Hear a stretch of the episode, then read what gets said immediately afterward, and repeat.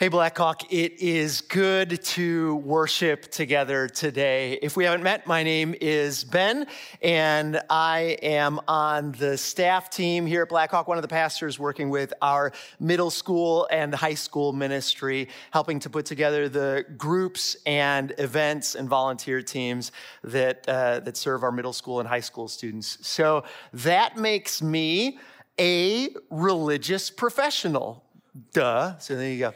So and uh, and as a religious professional, I have friends who get a paycheck from lots of different kinds of churchy or religious roles. So besides church work, I have friends who are missionaries, those who are uh, teachers or professors, uh, professional counselors, nonprofit organization leaders, friends who are prophetic activists on a much, much smaller scale than the late Dr. King. A very blessed holiday weekend to everybody. My family is going to Atlanta for spring break. So excited to see the Civil Rights Museum and other things there.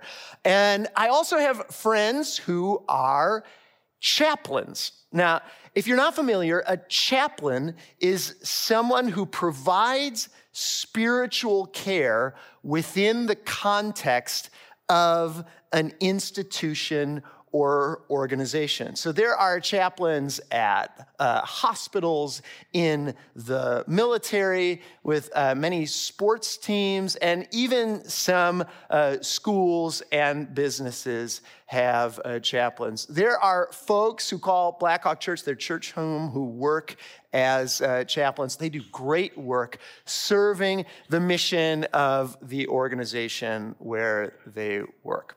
A chaplain serves the mission of the organization. A chaplain is never somebody at the top of the org chart. Someone up there has decided, you know, it would be good for us to provide spiritual care for folks. That would actually serve our mission. An article on the US Army website puts it well, it says this Chaplains will never be commanders. They do hold rank and the authority granted by that rank, but they'll never have command authority. So the proper title for a chaplain is always chaplain, not captain or general, simply chaplain. A chaplain is not at the top of the org chart. And similarly, there's no career path from chaplain to the top of the org chart. You'll, you'll, You'll never be in a hospital where they'll ask the chaplain whether a patient needs surgery, right? Okay. or, or let's imagine that we were all fans of the same sports team. Let's say we're all fans of a professional pickleball team, maybe. I don't know. And, and the beloved head coach of our team, she is retiring, and the team owner has called a press conference to introduce us to the new head coach. And they say, We're so excited to introduce you to someone who has been with our organization for years. And we're all super excited. And then they say, Yes, we're, we're promoting from within. It's the former team chaplain who's the new head coach. And we're like, What? Oh my goodness, we're getting on our group chat and we are complaining, like, what is happening? Like, you don't promote team chaplain to head coach. It doesn't make sense. The roles of the person in charge versus the person who call who's like providing spiritual care, those are two separate roles in our world.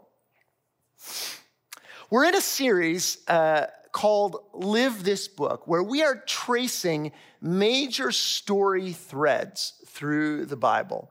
And today we come to the point in the story where God puts someone at the top of the org chart for his people. And he picks somebody who does not have the traditional credentials for the job. And the results are interesting.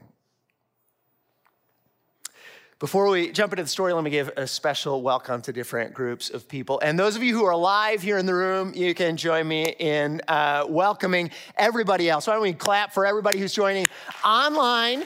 Uh, a special shout out to any snowbirds who are watching online. If you're listening to the podcast, and if you're at any of our other sites and venues. A special welcome to anyone who's brand new this week, whether you're live here in the room or anyone else. Come and find somebody. Say hi. Come and uh, introduce yourself, whether you're new this week or you're relatively new. We would love to meet you at the info desk at your site, your venue host, anybody. So, we've identified seven movements in this Live This Book series that tell the story of the Bible, all the way from God's creation at the beginning to a time in the future yet to come when God will accomplish his mission fully. And this Sunday is the last Sunday in the third movement of the story. God chooses a people. God has a mission on planet Earth, and in his aim to accomplish his mission, he has called a people who will be his partners in this mission. And this movement takes place between multiple lands. Let's take a look at a map here. It starts with a man named Abraham who is coming from off the map and moves into this territory. Three generations later, his family emigrates uh, to Egypt in the midst of a famine. And then the descendants of that family are eventually enslaved in Egypt, and God rescues them. He saves them from this oppression, and they escape into the wilderness. And here in the wilderness, God gives them a document that will shape their culture as a people. It's uh, the law. And with that law, he is getting ready to send them back into the land. And this arrow, the sending back into the land, this is where our story starts. Because as God is giving the people uh, the law, he anticipates a time that is coming once they enter the land when they will ask him for a king. Today, we are pulling the thread of kingship that runs through the Bible. Now, just a note here I have never asked God for a king that could help us fight our battles against our neighbors in Minnesota. It's just nothing that I've ever done. I can't, I can't relate. Most of us who can hear my voice have never been citizens of a nation with a queen or king. When it comes to royalty, we don't bend the knee, we bring the popcorn right? We find stories about royalty, or at least I do. I find these stories really entertaining and fascinating. Real stories, fictional stories. They're, they're very interesting, but I'm not particularly interested in having a, a king to whom I would owe allegiance. And I'll also say, my, my family, we used to live in a country with a king, Spain, and it's even more complicated there in terms of the relationship with royalty. So, for anyone who can hear my voice, there is tension for us today as we jump into a story where God establishes a monarchy and says, thumbs up. This is, this is a good idea. There's, there's tension for us in that. As we pull this story thread, there's a lot. There are entire books, multiple uh, in the Bible, devoted to this theme. So don't feel like you have to remember or catch every single detail. Just catch what you can and enjoy your popcorn as the story follows along. We are, uh, we are, remember, starting the story with the people in the wilderness getting ready to enter the land. And God gives them this law in Deuteronomy 17. He says this When you enter the land that Yahweh, when you see Lord in all caps, that's God's personal name in the Old Testament, Yahweh. The land Yahweh your God is giving you, you've taken possession of it, you've settled in it, and you say, Let's set a king over us like all the nations around us. Hey, be sure to appoint over you a king Yahweh chooses. He must not acquire great numbers of horses for himself, must not take many wives, or his heart will be led astray, must not accumulate large amounts of silver and gold. God is trying to protect them from a certain type of king. The text continues.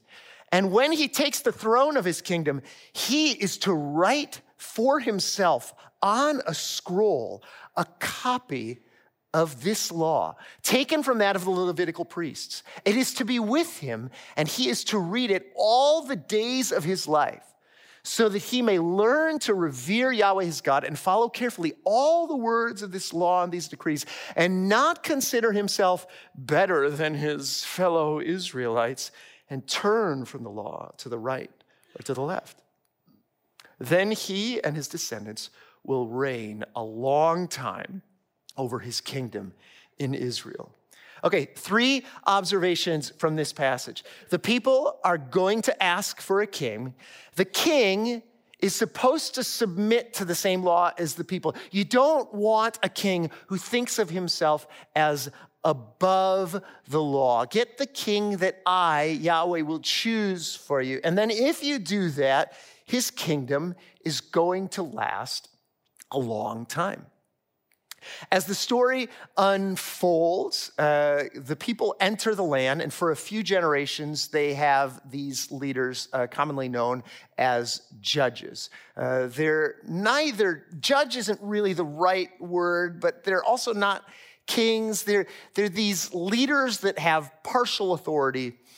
And the judges, ooh, they're a mixed bag. If, ugh, if you read the last three chapters of the book called Judges, it, it's revolting. I'll, I'll spare you uh, the details, but the very last line of the book is this In those days, Israel had no king. Everyone did as they saw fit. Everyone has become a law unto themselves. Everyone is trying to become the true and authentic version of themselves without any shared frame of reference or authority. And and it's a wreck. They, they treat each other like absolute garbage. Without a king, something is missing. But then, when they finally ask for a king, it's something is still off. Let's continue the story. So, all the elders of Israel gathered together and came to Samuel, one of the leaders and prophets at Ramah, and they said to him, Hey, you're old. Tact, that's good. And your sons do not follow your ways. Now, Samuel, appoint a king to lead us, such as all the other nations have. But when they said, Give us a king to lead us, this displeased Samuel. So, so he prayed to Yahweh, and Yahweh told him, Listen to what the people are saying. It's not you they've rejected, Samuel. They've rejected me as their king. Oh. Now listen to them, but warn them solemnly and let them know what the king who will reign over them will claim as his rights. And so Samuel does this. He gives them this warning, and it's an ugly warning. And the most repeated word in the warning is take. the king will take. He will take. He will take this. He'll take that. But even so, the Israelites, they, they want a king to fight their battles for them. And so that's what happens. God gives them a king. And if you've brought your popcorn to the next few books of the Bible and you're wondering what kind of show you're about to get, what kind of story you're about to read, the closest modern day parallel might be something like, I don't know, Game of Thrones. It's like not rated PG, and there are no real heroes in the story. The first king of Israel is a guy named Saul. And this is the guy who looks the part. He has the royal credentials, but he is not a hero and he is not the guy. It's funny, the, the name Saul in Hebrew actually means something like, Well, Israel, you asked for it. Learning Hebrew, one of the most fun things is figuring out what the names of the Bible be. So anyway, this guy, he's not the guy. But the second king of Israel, this is the one who lacks the traditional credentials. A typical king would be firstborn in the family. This guy is the youngest of eight brothers. Professionally, he's from the working class. He's a, he's a shepherd. He's also a poet and a musician. None of that screams king. His name is David. That's right. And he's the closest thing in this story that we get to a hero. Gosh, he really has some heroic moments. It turns, turns out that being a shepherd was decent prep for the role of king. Because you see, shepherd, shepherd is a combo role. A shepherd is both a caregiver and a commander. You, you protect the sheep, you, you bind their wounds, but you also tell them what to do and where to go. David has some real heroic moments. but we could also do an entire month of sermons just on evil stuff David did. Is one of the most colorful and lesser known stories uh, surrounds his first wife. So a woman named Michal. Um, Michal was the daughter of King Saul, and she loved David genuinely. But after a while, her dad is no longer a fan of David. So he remarries her off to another man. And then when Saul dies, David says, That's, that's my wife. I'm, I'm taking her back. With, with her second husband just weeping. And later, they get into a fight about religion, which everyone knows is super fun in any marriage. So, and in the midst of their fight, David insults her dead dad. And then the last line of that story is this Michal, daughter of Saul, had no children to the day of her death. Most likely, what's happening in this line is that David has rejected Michal, and he is refusing to sleep with her, both out of spite, but also because he doesn't want any of Saul's grandchildren claiming rights to the throne. Ugh. Classy guy. So, four more observations about God's people and kings. Life without a king, really bad. Everyone does as they see fit. The people had rejected God as their king. Yet, even so, in his grace, God responds to their desire and he appoints a shepherd as king, but still, still a mixed bag. Life with the wrong kind of king is it's just a different kind of bad, honestly. It feels like the whole idea of human kingship is just not a good idea. And yet, in the very next story, right after David fights with Michal and rejects her, God goes all in on David's monarchy and the royal line of his descendants. God says that this, this is the plan now. it, it all starts with, with a moment when David's looking around at his new house that one of the neighboring kings had, had built for him as a gift, his palace. And he's like, Well, I've got a house. How come God doesn't have a house? Like a temple. And God says, Well, that's, that's, that's interesting, David. I, I, didn't, I didn't ask for a house, but, but let's, let's, let's work on something together. And so this, this is God speaking through the prophet Nathan.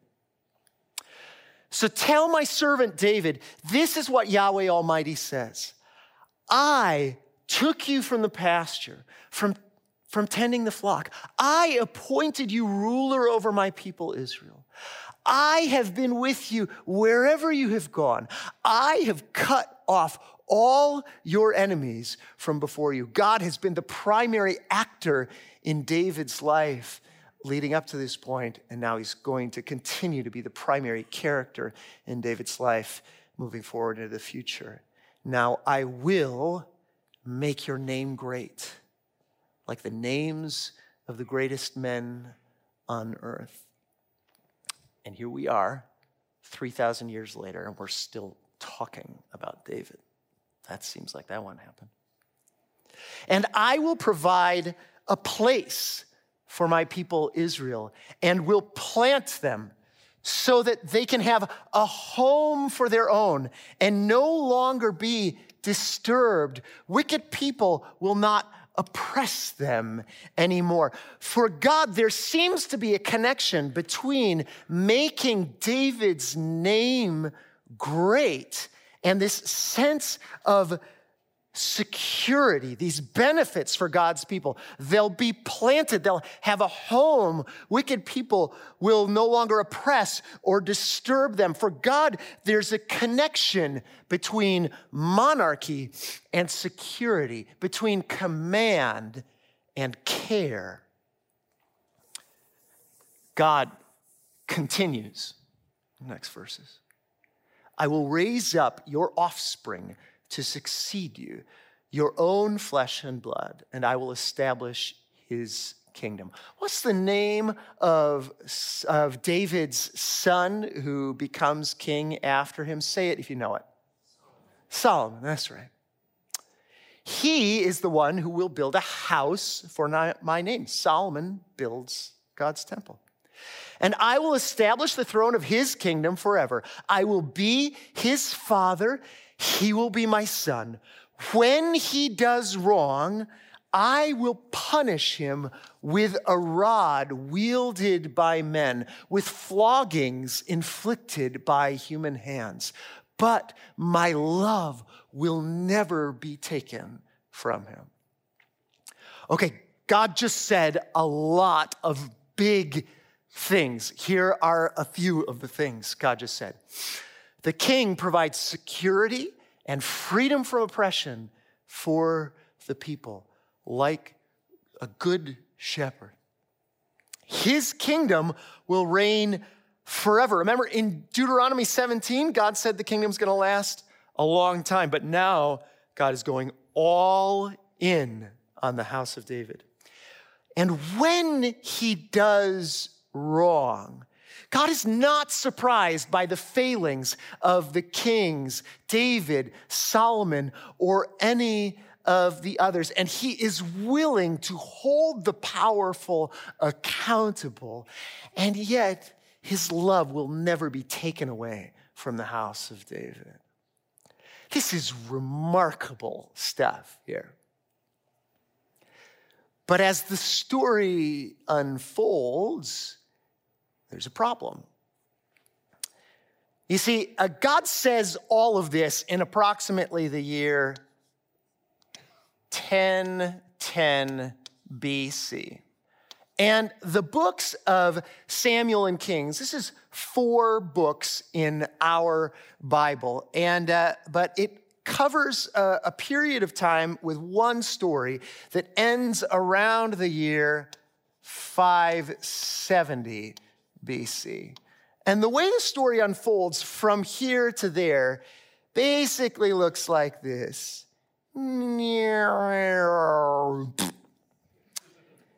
A bunch of bad kings, couple bright spots thrown in there here and there. And at the end of the story, there is no king in Jerusalem. David's royal line has been cut off. It looks really unlikely that God is going to be able to fulfill this promise. And so, over the next few centuries, God's people are wondering what is going to happen next. What will God do in order to fulfill this promise? Is, is he going to give us a king again from David's line? And gosh, here's a question that I would have like, should we even want that? I mean, the kings were a mess. And so, 600 years later, a man descended from David, or claiming to be, stands up and says this The time has come, Jesus said. The kingdom of God has come near. Repent and believe the good news. Now, when you and I hear these words, this phrase, it sounds super religious to us. Am I right? Like, this just sounds very religious. And the reason for that is because these have become religious words over the past 2,000 years. Kingdom of God is super churchy. Repent. When's the last time you heard anyone in a non religious context use the word repent? Give me a break. Believe, very churchy word. Good news, super churchy. All this just screams religion and church.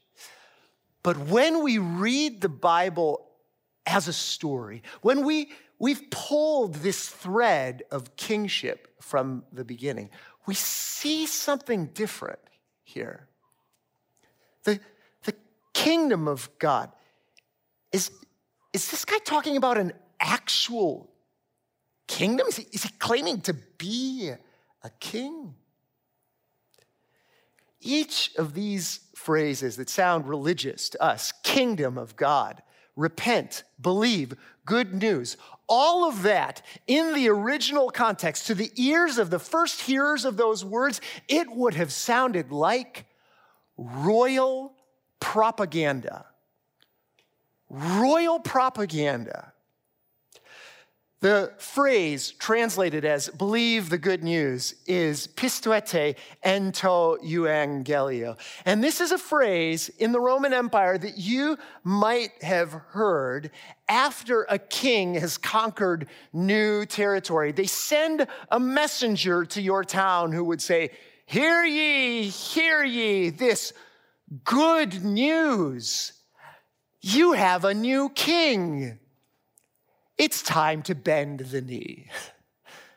And so the idea of pisteuete is not just to believe intellectually, but it is to give faith towards this new king or fealty, to pledge your loyalty, your allegiance to the king.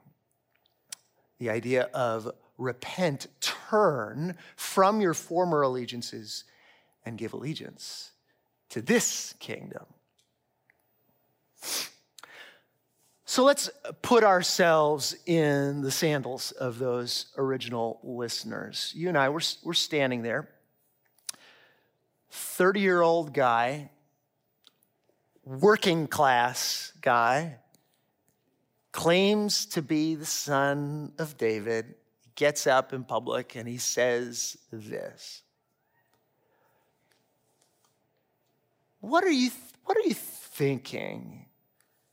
After everything you know about the history of your people and the kings and the mixed bag that they were, and 600 years since,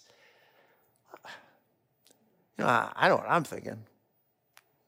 Man, I am bringing my popcorn. There is going to be a good show. I'm really curious what kind of like gossip and drama is going to swirl around this guy who's claiming to be the king. But like, uh, pisteuete ento euangelio? Give allegiance to this good news? Ah, spare me. I don't know. I'm not interested. I know what kings are like. He will take, he will take, he will take.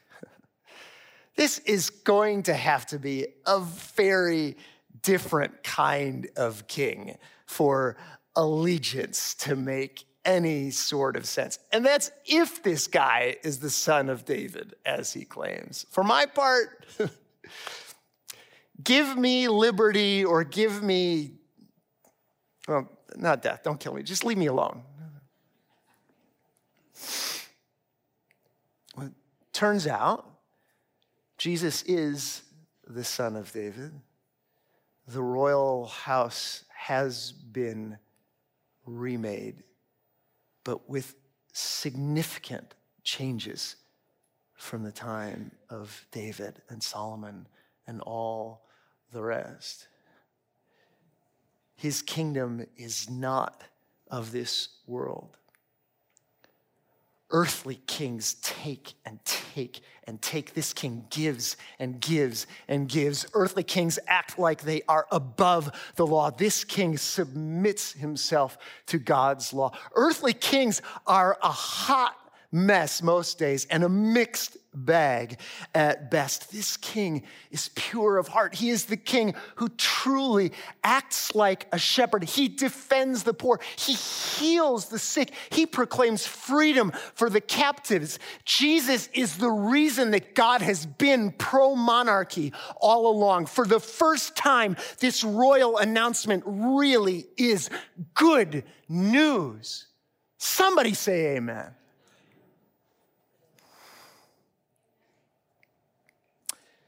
So let's put it all together.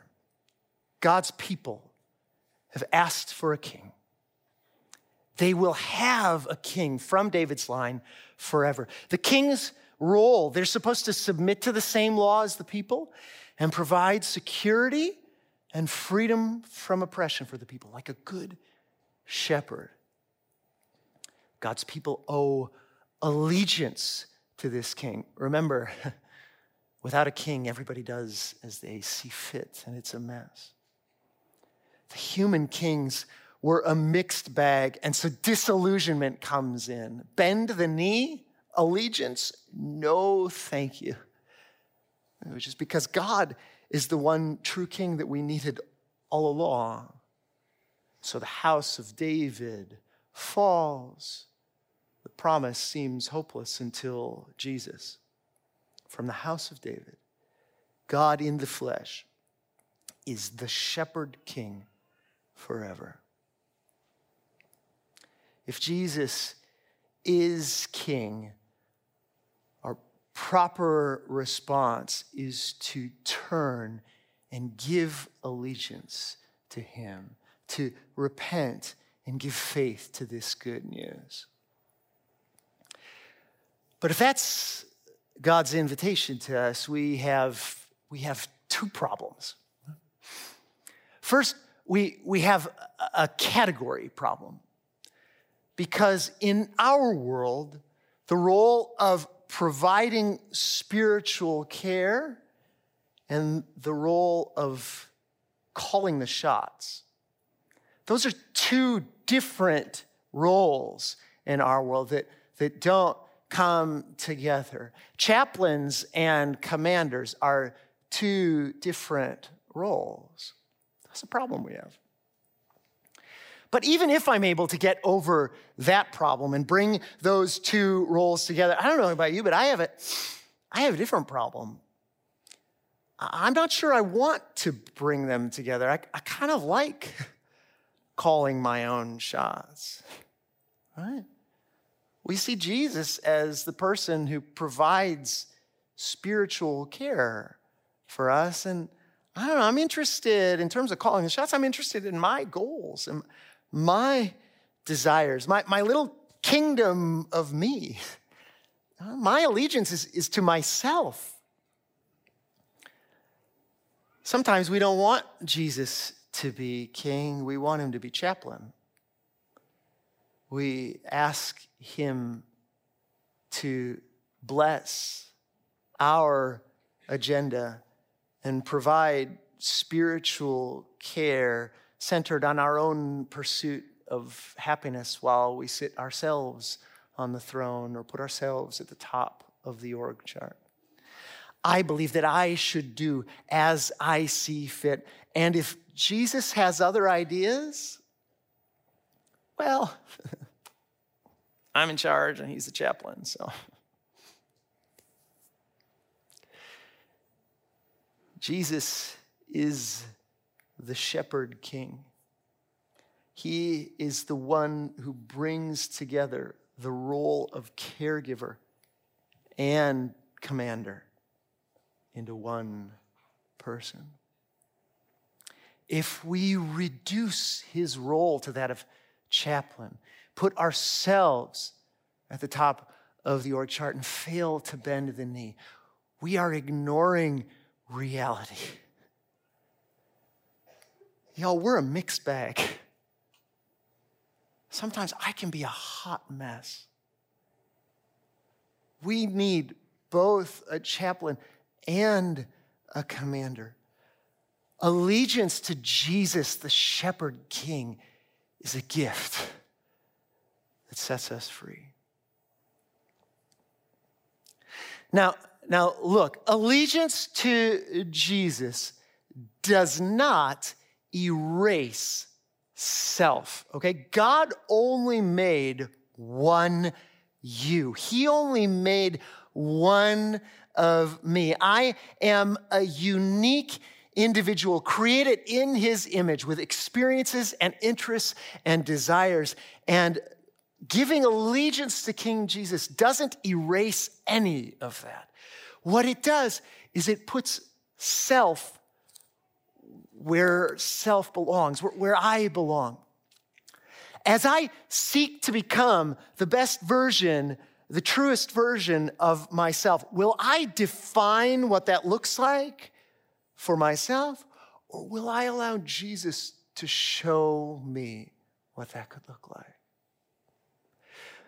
Taking Jesus, whom we've asked to be our chaplain, and recognizing his rightful role as the shepherd king, it doesn't remove self from the org chart completely we become sort of like the, the chief operating officer. I'm still running the daily business of my own life.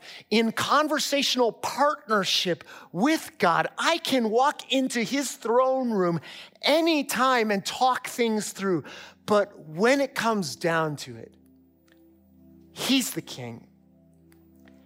And I bend the knee. As we prepare to take communion together today, let this be a space where each one of us can sit with a question about allegiance in our own hearts and minds. In what area of my life have I asked Jesus to be my chaplain who serves my mission? What would it look like to give him my allegiance in this area of life? And how do I think that might set me free? Let me pray for us.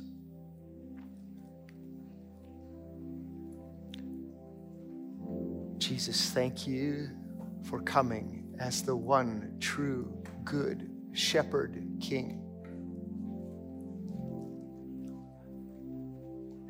Lord, we declare that we bend the knee to you. We give faith. Help us in the areas of our unfaith. Would you meet each person in the time and space that's provided here as we sit with you? Thank you that we can trust you to be a loving, caring, good, true, protective, self sacrificial King. We pray in Jesus' name. Amen.